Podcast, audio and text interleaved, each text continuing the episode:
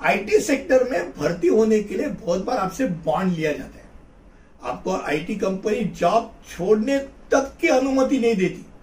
बतौर आप छोड़ना चाहते हो तो वो आपसे नुकसान न हुए इसलिए आपसे कुछ रोकथाम लगाती है। अब इसके बारे में बहुत बार नए जो आईटी में खास करके जो लगते हैं, जो वर्कर्स लगते हैं, जो इंटेलेक्चुअल लगते हैं, उनके मन में प्रश्न आता है कि मुझे एक नौकरी छोड़ के दूसरी नौकरी में धारण करने जाना है, मैं क्या करूँ? इधर से उधर भर्ती होना है, क्या करूँ? और ये करते समय गोपनीयते का, यानी गैर प्रकातकरण का, जिसको वायलेशन ऑफ़ कॉन्फिडेंशियली बोलते हैं। आप नॉन डिस्क्लोजर क्लॉज को छूते हैं क्या नहीं छूते, इसके बारे में आज हम बातें करने जा रहे हैं। नमस्कार, मैं एडवोकेट अरुण देशमुख, आपका कानूनी दोस्त मैं हर बार आपसे अलग अलग विषय में बातचीत करते रहता हूँ और अलग विषय से आपको जानकारी देता हूँ। आज हम जो बात करने जा रहे हो आईटी सेक्टर से खास करके लगा हुआ है, क्योंकि उसमें दिमागी काम है। और दिमागी काम जब रहता है, कोई भी कंपनी ये नहीं चाहती कि अपने इधर जो सीखा हुआ आदमी है, वो अपना ज्ञान दूसरे कंपनी में जाके बांटे, वो प्रतिस्पर्धी कंपनी को जाके बांटे, क्योंकि उसके ऊपर तो उनको पैसा मिलता है।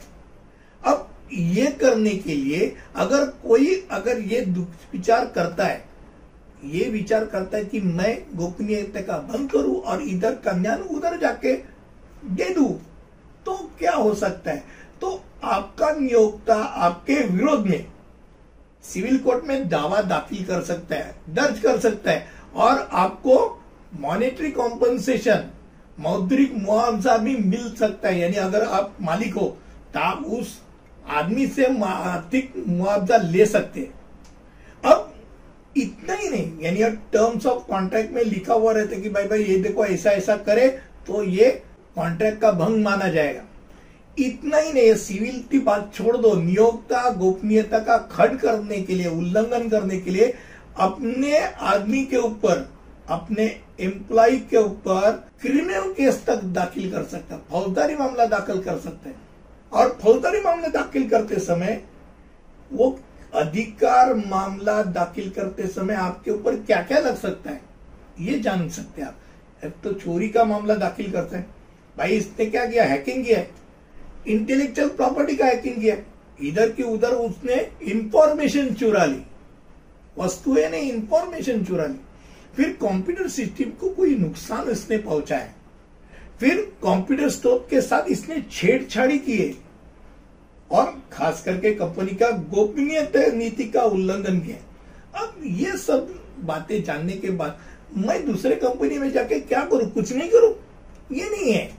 आप ये एक बात आपके दिमाग में रखे कि आपका ज्ञान आपका कौशल्य आपका अनुभव का उपयोग करके आप दूसरे कंपनी में कुछ और बढ़िया बना सकते हैं। पर यह आपका नहीं आपकी इंटेलेक्चुअलिटी चाहिए। दूसरे की चुराई हुई चीज़ आप एक कंपनी से दूसरे कंपनी में ला नहीं सकते। आज तक यही जो इंफॉर्मेशन आज का इस, इस वीडियो के ज़रिए मैं बताना चाहता था कि गोपनीयता क्या है और जो कॉन्फिडेंशियल बोलते हैं नॉन डिस्क्लोजर क्लॉज क्या है? अगले वीडियो तक तो ऐसे ही मिलेंगे, तब तक के लिए नमस्कार।